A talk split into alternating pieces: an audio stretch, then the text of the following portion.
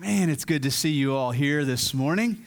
Uh, those of you who uh, are sitting in our extra seating back there, thank you for your patience with that. Uh, honored to have such an awesome group of folks here this morning. If you're visiting with us, um, and I haven't had a chance to introduce myself to you, my name is Jason Williams. I have the honor of pastoring here at Solid Rock, uh, leading with an amazing group of elders, among whom Ken, who just prayed, is one. Uh, you're going to get to hear a redemption story from another one of our elders here today, and you're surrounded by an amazing church family. Uh, I truly believe that, and I say it almost every week. I would go to church here even if I wasn't the pastor, and I mean that with all my heart. Some amazing folks. If you're visiting with us here today, I hope that you will get connected with the church family and that God will call you to be a part of what He's doing here at Solid Rock. There's a lot going on, as you will hear about this morning. We're going to continue with our Redemption Stories sermon series. We've got this Sunday and next Sunday left in the series. Uh, today, in this service only, you're going to get to hear two redemption stories. And so I'm excited about that. Um, at the end of our service, we'll have baptism always exciting to see what God is doing uh, in someone's life. And so we're going to be in John chapter 15 this morning. John chapter 15. So this is one of the Gospels Matthew, Mark, Luke, John. John 15. As we get ready to, uh, to learn and to read the words of Jesus as recorded by John, I want us to think about something. I want us to think about the difference between the essence of a thing versus an attribute of a thing. We're going deep quick, aren't we? Going deep quick. Now, there are a lot of similarities between the essence of a thing and an attribute of a thing, but here's what I want us to think about. The essence of a thing is the primary source of the thing, right? And there can only be one essence. However, there can be a lot of attributes. And so I want us to think about that in regards to our salvation. There are a lot of attributes and elements of our salvation. In Christ, those of us who are saved, we have joy. It's one of the attributes of our salvation, isn't it? It's one of the benefits, one of the elements of being saved. We have eternal life with God. It's a fantastic attribute and benefit that we have in Christ. We have forgiveness.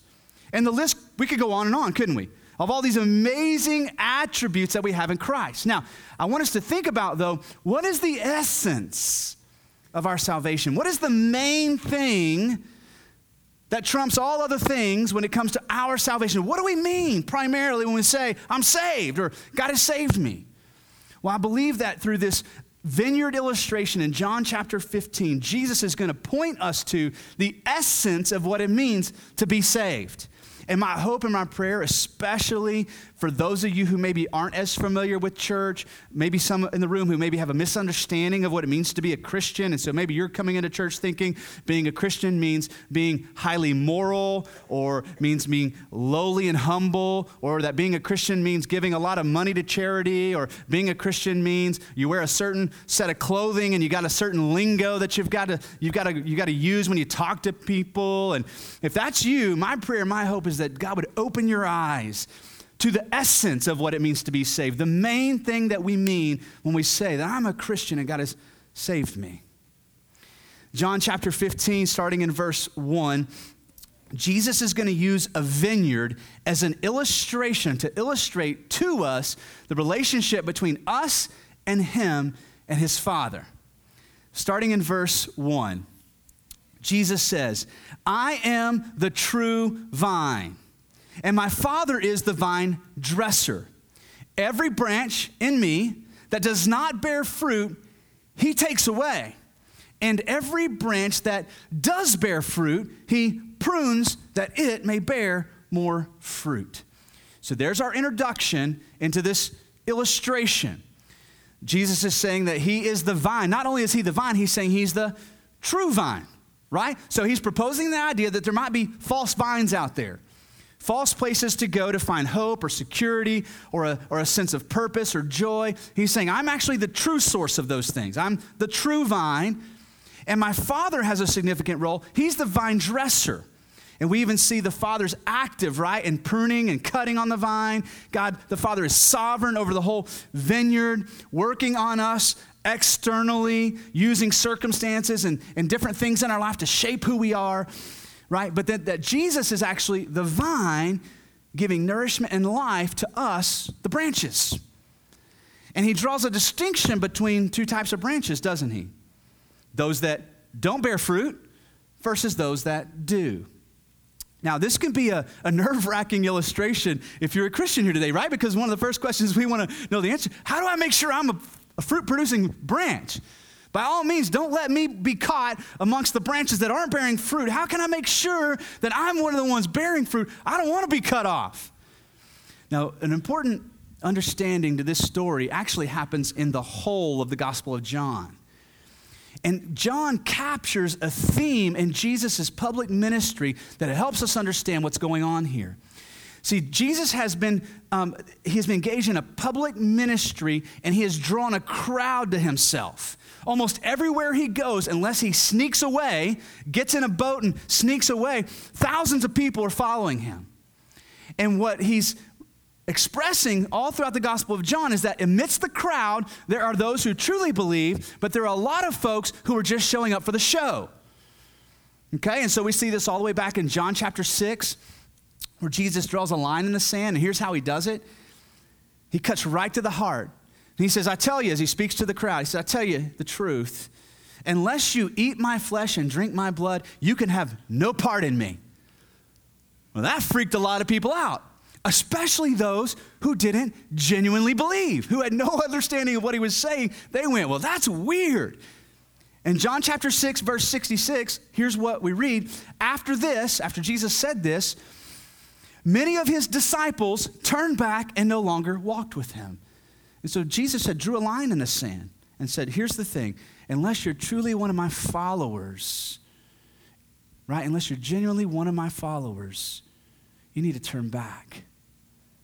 And then in John chapter 8, Jesus is talking to a group of Jewish followers, okay? These are sons of Abraham, those who believe that they are favored by God simply because in their pedigree and their family tree goes all the way back to Abraham.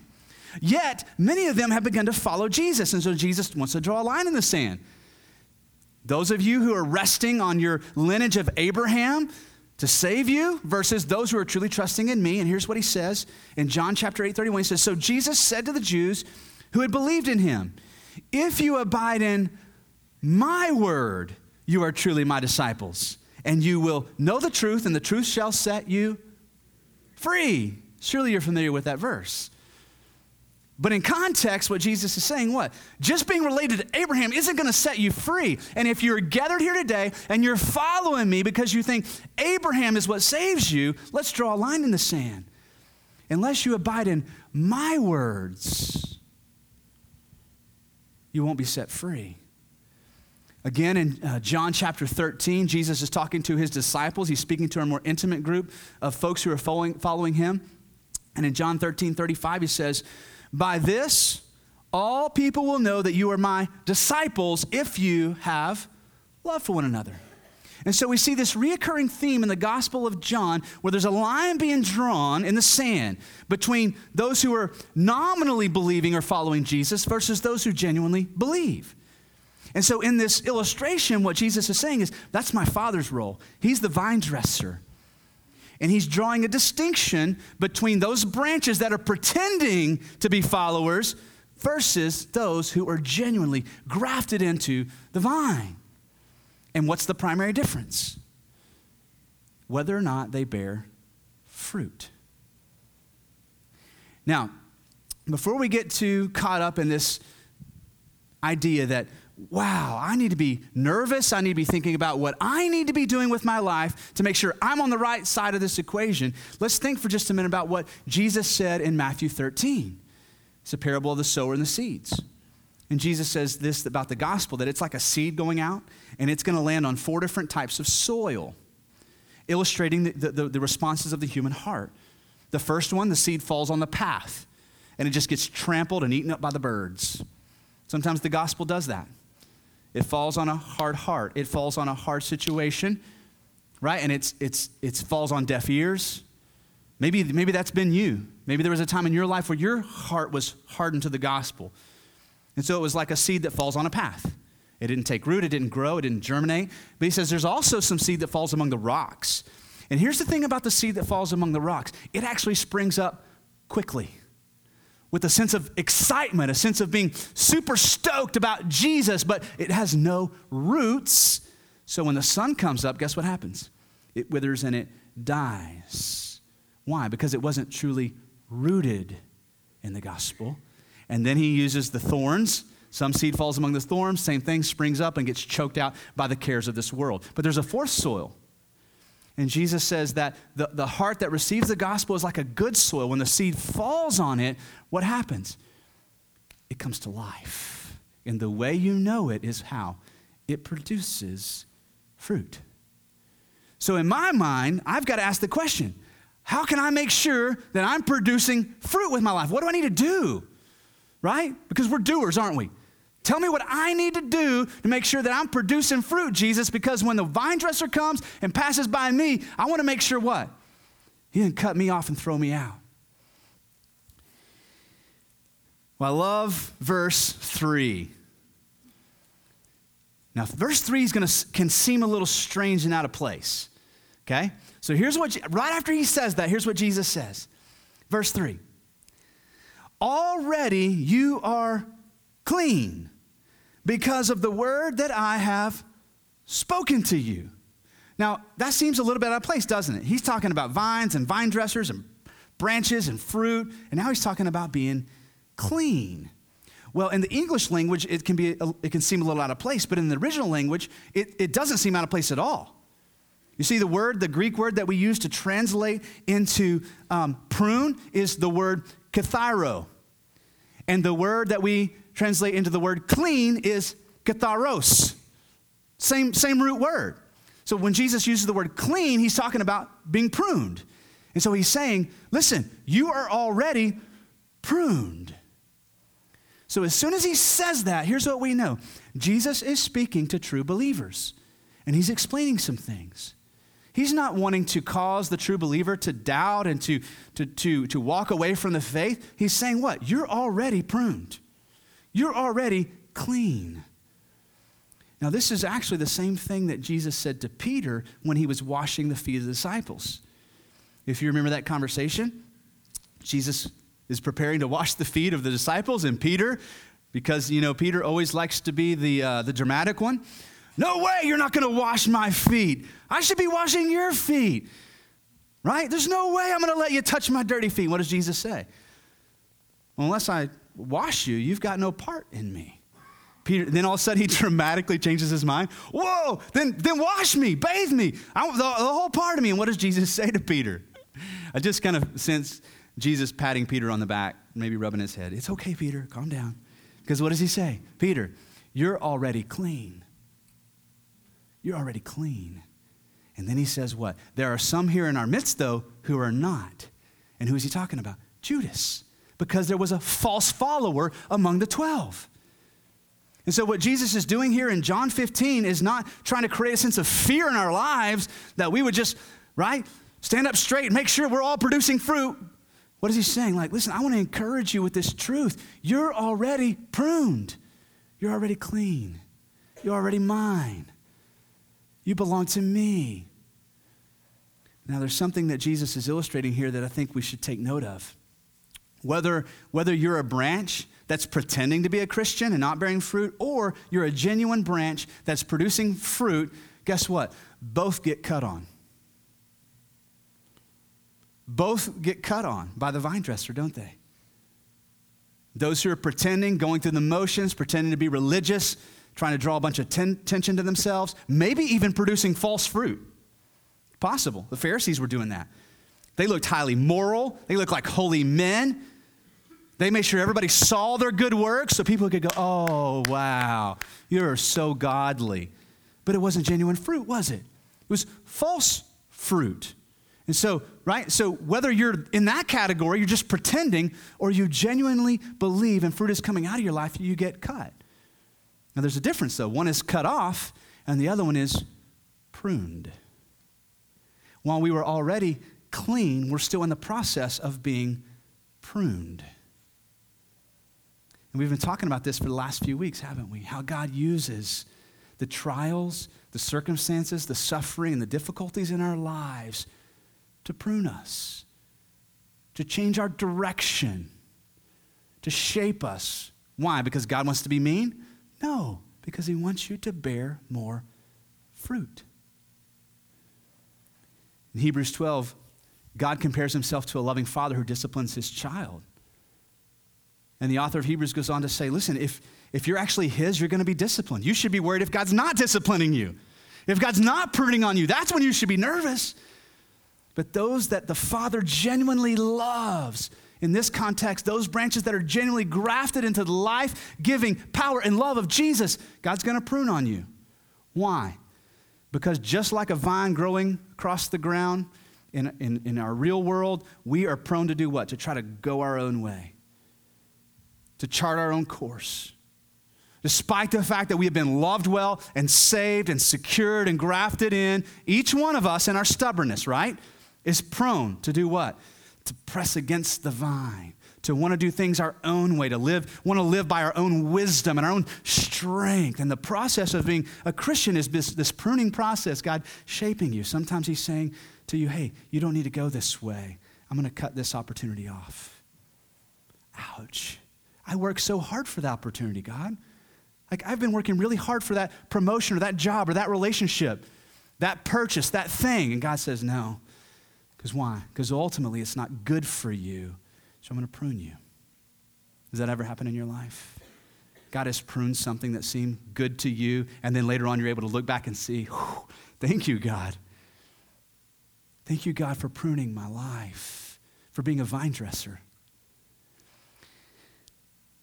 Already you were clean because of the word that I have spoken to you.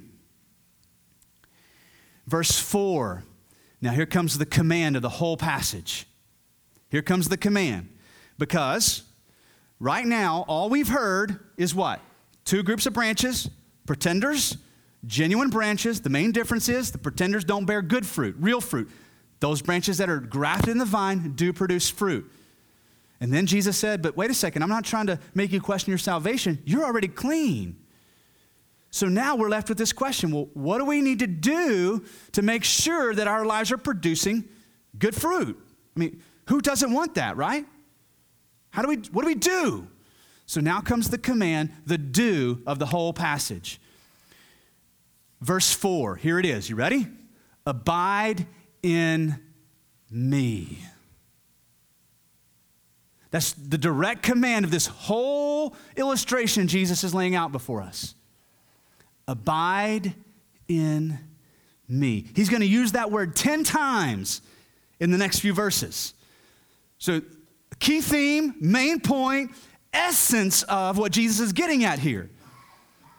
Is good fruit a positive attribute of your salvation? Yes. At the end of this passage, joy is going to be an attribute of our salvation and what it means to be saved. But right here, Jesus has hit the nail right on the head and he said, Abide in me. Abide in me, and I in you. This is the main point. As the branch cannot bear fruit by itself unless it abides in the vine, neither can you unless you abide in me. I'm the vine, you are the branches. Whoever abides in me and I in him, he it is that bears much fruit. And if you haven't got the point yet, here it is apart from me, you can do nothing. Abide in me. So, what does it mean to abide? I don't use that word outside of church talk, do you? What does it mean to abide? It's a beautiful word, it's a powerful word. At its core, abide means remain, stay where you're at, endure. In practical application, here's what it means abide, remain, endure, and maintain unbroken fellowship with. Now, think about that. This is our command, our one command maintain unbroken fellowship with. With who? Well, let's drop it back in the context of the illustration. With who? Who are the branches supposed to maintain relationship with? The vine. See, I think Jesus has hit the nail on the head. Christianity, the core of Christianity is not that it is a religion or a set of standards or principles or a calling to higher set of morals or like all those things, right? Can be attributes of being a Christian, part of the good fruit that people might see in your life. It's hard to see in mine, but it's, it's there rarely. Some sense of morality and pursuit of holiness, and occasionally, occasionally, I choose the right thing, the selfless thing. Those are attributes of being in Christ, but that isn't the essence of it. What is the essence? That I would maintain my relationship with Jesus. And if I don't do that, in the same way, a branch, if it's, if it's not maintaining its relationship with the vine, you pull it apart. What's it going to do? It's going to die. In the same way, so shall we. Now, once again, Jesus is not trying to scare us, he's trying to tell us what is already true. You're mine. You're mine. You're not just flippantly following me, waiting to see what kind of freak show is going to go on. You believe. Therefore, you are grafted into me. You're already clean. You're a branch grafted into the vine. This is a relational thing more than a religion. Abide in me, and I will abide in you. And when that happens, you can't help it. You're going to bear fruit. Now, two implications. One is the sense of giving life. Jesus has said, I've come to give you life and give you life abundantly. This idea of ongoing and growing progressive life. Whatever life you have right now, Jesus wants to give you more, even if you're a Christian. More. More? Yes. Whatever joy you have in your life, Jesus wants to give you more. Whatever hope you have in your life, Jesus wants to give you more. How do we how do we maintain, how do we grow in more? We have to stay grafted to the vine, right? Because out of the vine we receive the nourishing, life-giving hope of Jesus. So way you can get it. And if you're attached, you can't help but get it. Jesus himself is pouring his spirit into you if you're in Christ, giving you life. Now, in addition to life, what else is happening? We're being transformed on the outside and the inside. Vine dressers transforming us on the outside. Jesus and his spirit are transforming us on the inside. Okay, think about the vine and the branches. Whatever water comes to the branches, what does it flow through first? The vine. Whatever nutrients come to the branches, what does it come through? Comes through the vine. If you're in Christ, Jesus is nurturing your soul. He's pumping life into you through His Word and through His Spirit. You are being renewed from the inside out and you can't help it.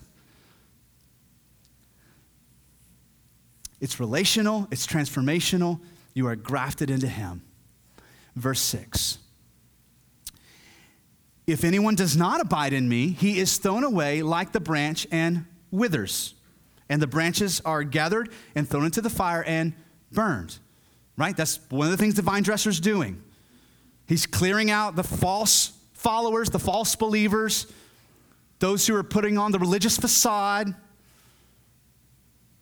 So, right now, if the only person who needs to be a little bit nervous right now is the person who's pretending to be a Christian. God is only going to let that go on so far, and then He clearly is going to draw a line. He's not going to allow His glory to be trampled on by false belief.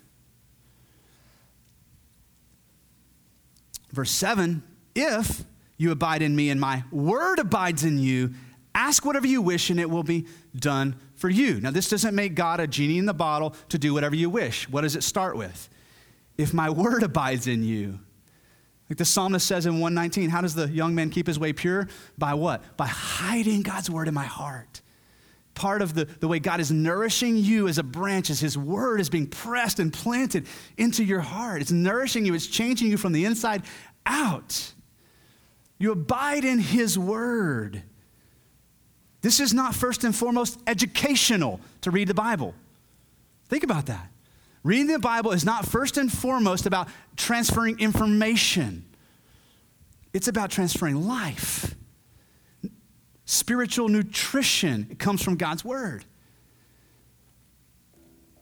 When His words abide in us, and his, his word is transforming our motives and our desires, just like the psalmist says, what? He'll give us the desires of our hearts. Why? Because our desires are becoming his desires.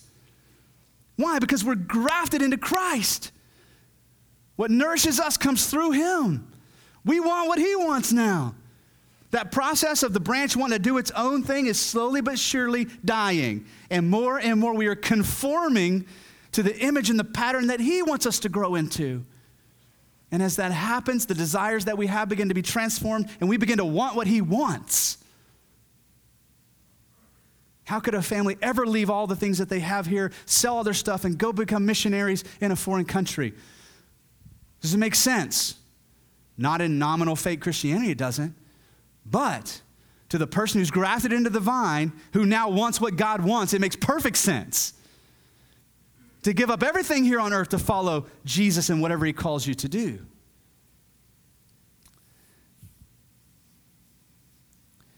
Verse 8 by this. Okay, let's stop for a minute. By what? What's the by this? What was the command? Abide. By this, by abiding, my Father is glorified, that you bear much fruit and so prove to be my disciples. You see the point Jesus is getting at here? You want to live for God's glory? You want Him to be glorified in your life?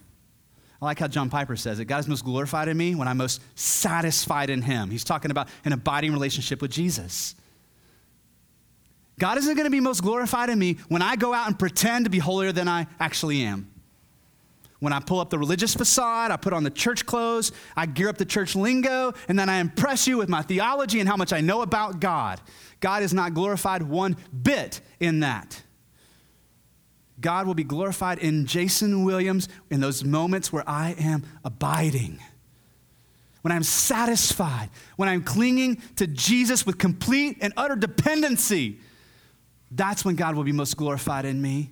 And that is when God will be most glorified in you. And guess what happens when you do that? When you cling to Jesus, you can't help it. Good fruit's going to come out of your life. You ever caught yourself off guard by something good coming out? Been in a conversation where you normally would have taken the conversation in a dark way or in a selfish way, and all of a sudden you didn't, and you went, Whoa, I kind of impressed myself there. That's good fruit, not rooted in you. Ever been in a conversation, God opened it up, and all of a sudden you just started sharing? Bible verses came out. Person you're talking to is like, eyes are open, heart is open, person's responding to truth. That's what happens when you abide in Christ. You can't help it. Good fruit comes out. So you'll, you'll never be on the right side of this equation by simply per- pursuing good fruit. That's the point Jesus is making. You'll never do that. You'll never impress God or glorify God here on earth by trying to be all that and pretend. The only way you'll make it happen is by abiding in Christ, pressing into that relationship you have with Him. By this, my Father will be glorified, that you will bear much fruit and so prove to be my disciples. In verse 9, reiterating this relational component as the Father has loved me, so I have loved you. Abide in my love. The essence of salvation is a relationship with Jesus. He says, Abide in what? My love. If you keep my commandments, you abide in my love. Wait a second. What is he saying? When you abide in the love of Jesus, guess what's going to begin to happen in your life?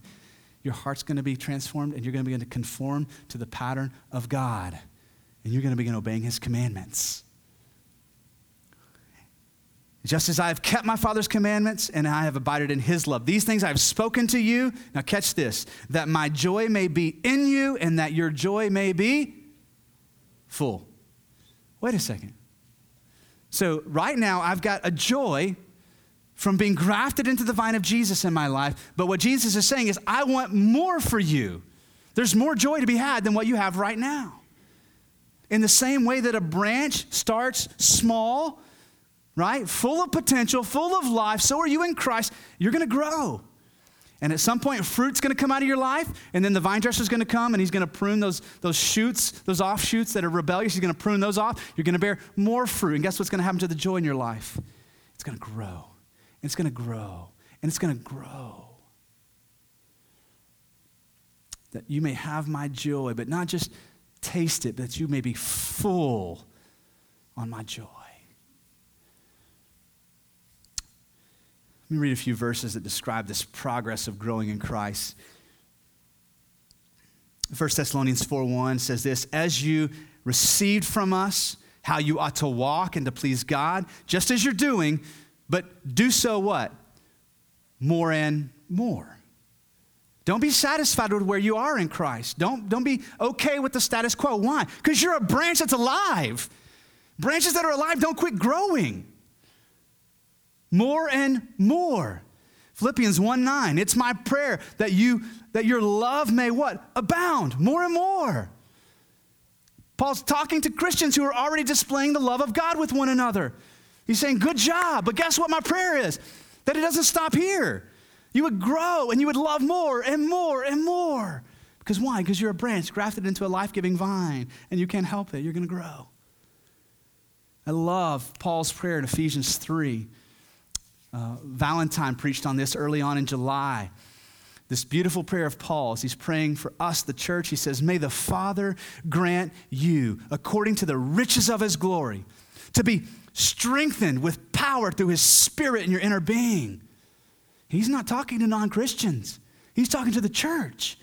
My prayer is that not only would you, right, you're already feeling the strength and the joy of God, but you'll be strengthened by God in your inner being so that Christ may dwell in your hearts through faith, that you, being rooted and grounded in love, may have strength to comprehend with all the saints what is the breadth, the length, the height, and the depth, and to know the love of Christ that surpasses knowledge, that you may be filled with all the fullness of God.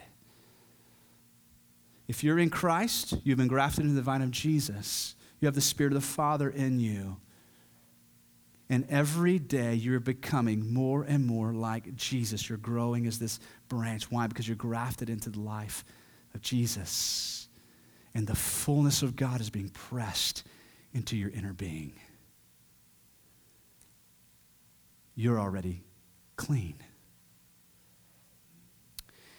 This morning, you're going to get a chance to hear the testimony, a couple testimonies. This first one is from one of our elders. And just a brief word about uh, Billy Warren um, as I think about um, the men and women who I know who are faithful Christ followers who pursue an authentic, genuine relationship with Jesus, um, Billy Warren's name rises to the top of that list every time. If you've ever spent time with him or heard him pray in our services, um, just a quick story. Um, when Hallie and I first started here at Solid Rock um, eight years ago, we didn't live in this community, so we would sometimes stay the night with the Warrens. And, uh, and, and, and this is how I learned about Billy's authentic walk with Jesus. About 6 a.m., I don't know what time it is these days. Back then, it was about 6 a.m. If you spent the night in their house and you were awake, you would hear Billy start talking. And the first thing you think of is, oh, Billy and Joe are having a conversation. But then you begin to key in and you realize there's only one voice. Because when Billy Warren prays and presses into his relationship with Jesus, he prays out loud. And what that is, is Jesus spending time with God's word open reading his word, praying to Jesus and talking with Jesus, communing with Jesus. Why? Because that's the essence of his salvation is his relationship with Jesus. I love so encouraged the first time I realized that. That was Billy spending time with Jesus, pressing in. And now you're going to get a chance to hear a little bit of their story as a couple, as they've pursued Jesus and as God, the vine dresser, has pruned on their lives and shaped them into who they are today. You guys are ready? Let's listen to the story of Billy and Joe Warren.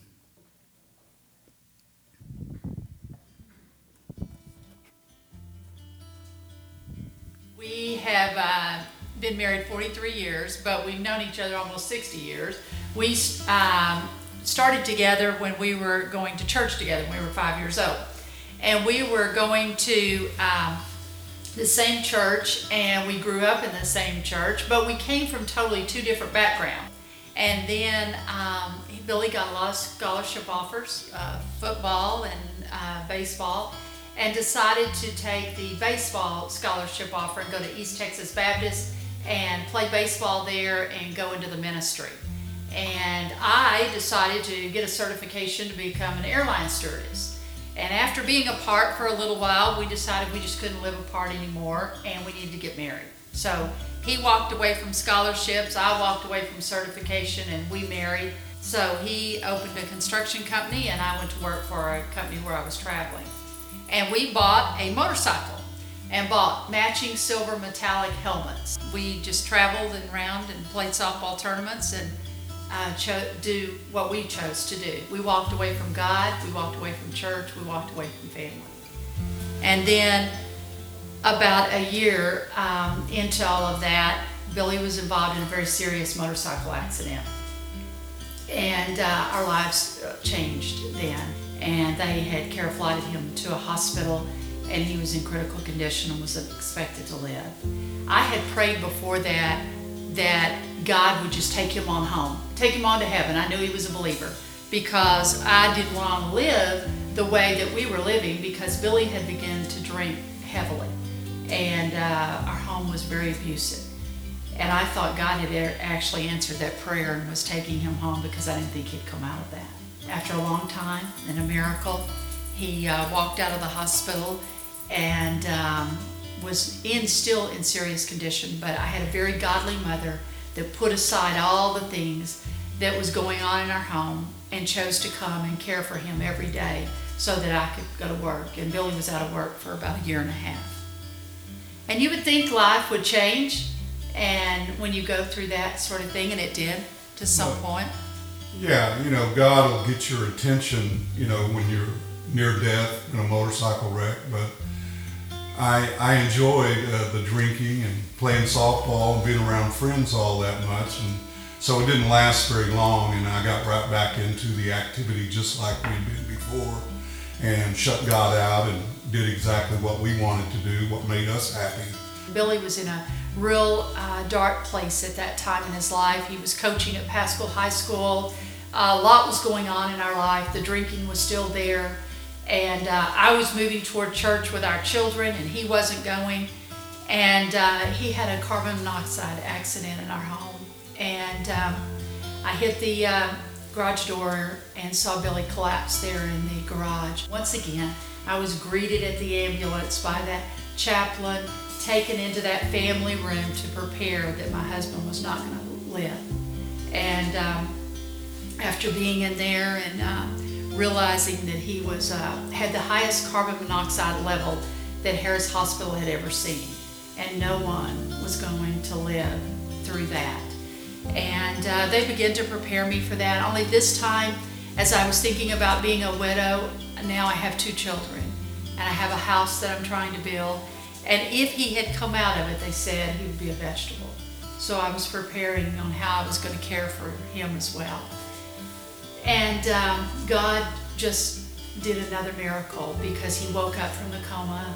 He came out of it. For a long time, he didn't recognize who we were. But after a period of time, and he started recognizing who we were, the doctor said that even if he recovered, he would um, not be able to ever teach again. So that was really difficult days for me. And uh, God just did an amazing thing. But the people at Solid Rock, at that time it wasn't called Solid Rock, began to minister to us. And so we began to come to that uh, to church here.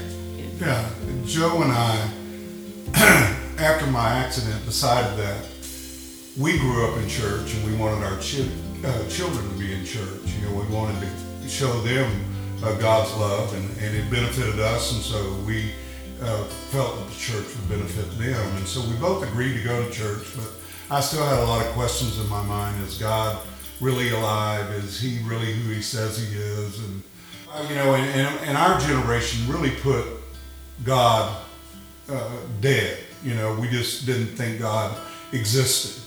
And so I felt like all the generations behind us would be the same way or be less than that.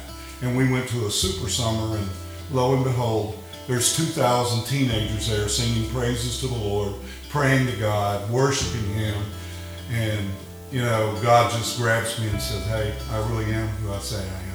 Philippians 4:13 was always my life verse. I can do all things through Christ that gives me the strength. There's so many things that we've left out that we walked through that were difficult times, but I um, I just clung to that verse that no matter what it is that you go through, no matter how dark the days are or how things look like they'll never change, is that God is faithful and will give you the strength you need to get through it. God is a great God. You know, I, I had uh, been in church uh, with Joe and, and, doing the youth ministry and, and had become a deacon at First Baptist of White Settlement, you know, which is something I thought I was totally unworthy of. And, you know, God says, yeah, you, you are unworthy, but I'm calling you to that position. And so I accepted it and I was growing, but I was still living my life in a selfish manner. You know, it was all about me and nothing about Joe. And uh, in the meantime, while we were walking in church at Solid Rock, um, God had developed a very healthy routine of quiet time in my life uh, for about 14, 15 years. And uh, one morning in my quiet time, uh, God grabbed me again and said, Billy, I really am who I say I am. And I love you and I have a plan for your life. And I want to use you uh, to do my kingdom work. And I, uh, I, I, I just totally turned around from a low spot and I, I, I had entered another low spot in my life and uh, was questioning a lot of things about God. But uh, in, in, this quiet time, God grabbed me and said that uh, I needed to love Joe the way Christ loves the church, uh, to be willing to lay down my life for her. And uh, and I decided to do that. Joe and I developed a prayer time in our life. Uh, we prayed together throughout the 43 years of marriage, but never really prayed together on a regular basis. But for the last year or so, uh, she told me she wanted me to promise her that we'd pray together every day. And we've done that. And God has blessed us in our relationship and, and shown us how to love each other. And hopefully we can uh, show that love that Christ gives us to other people by the way we love each other. I'm Joe Warren. And I'm Billy Warren and this is our redemption story. Amen. Amen. Well, those of you who know them personally know there is a lot more to this story that they love to share with you. Um, but what I want us to hear today through their redemption story is not necessarily um, only that God is able to uh, preserve life in the midst of tragedy or that God is able to take a man who is an abusive alcoholic and transform him into an elder in the church. Um, but what, what I want us to see is a living example of what we just read in John chapter 15 that when you are grafted into the vine of Jesus, his life begins to nourish you and grow you. There, there can be seasons of rebellion, seasons that even seem dark. But when you're grafted in, his life continues to press into you, and the Father, the vine dresser, lovingly using tragedy and circumstances and trials, is constantly pruning you and shaping you into the image of Jesus that you might bear good fruit. And that's the essence of their story. What I want to do now is I want to invite our worship team to come back up. If you guys are ready, come back up. And I want to lead us in a time of prayer. And um, what I want to do is I want to first of all just pray for you if you're here today and you are not a Christian. Maybe today you've realized it or you came in knowing it I want to pray for you that today would be the day that you would trust in Jesus and Jesus alone. Because here's what we need to understand here's what it means to be a Christian it means to let go of your trust in yourself or your trust in other systems and take hold of the vine and trust in Him alone. And your salvation comes by faith. You can't impress God. You can't show off enough spiritually to earn it. God says it's a free gift to you if you only believe. And so let's pray together now. I want to pray for you and with you if you're here today and you're not a believer and today you want to become a Christian. You want your life to be grafted into the hope we have in Jesus. Then you could pray this prayer with me. Father, today I believe. Father, today I want to recognize that I've been living my life on my own strength, chasing after my own dreams and today I want to lay all those things down to become a Christian. God, today I choose to believe that Jesus truly is the Savior, the true vine. I want to believe and trust in what He has done for me. I believe that Jesus has died on the cross for my sins and resurrected from the grave that I might have eternal life. If that's you and you've prayed that prayer or one like it in your own heart, first and foremost, welcome to the family. You are now a Christian. I want to ask you to do something courageous. I'm going to ask you to share that decision with somebody. Maybe somebody who you came to church with today, or somebody who you know has been praying for you. You would pick up the phone this afternoon and you would let somebody know that you today have trusted in Jesus. Um, for the remainder of our service, our prayer partners are going to be available at the back. They've got lanyards on that say prayer partner. They would love nothing more than opportunity to pray with you and to talk with you about your relationship with God and what it means to abide in Him. For the rest of us today, I pray for a stirring. I pray right now that the fullness of God would be pressing into your heart, that you couldn't help it, but to begin to sense the fullness of the joy that you have in Christ. That you would hear the Savior say, You're already clean. And we would make it our pursuit to abide in Christ. Father, would you send your Holy Spirit into our hearts and move among us? Open our eyes to see, stir in us affections for you. God, expose our weaknesses, transform us, convict us. Make us more like Jesus, we pray in his name.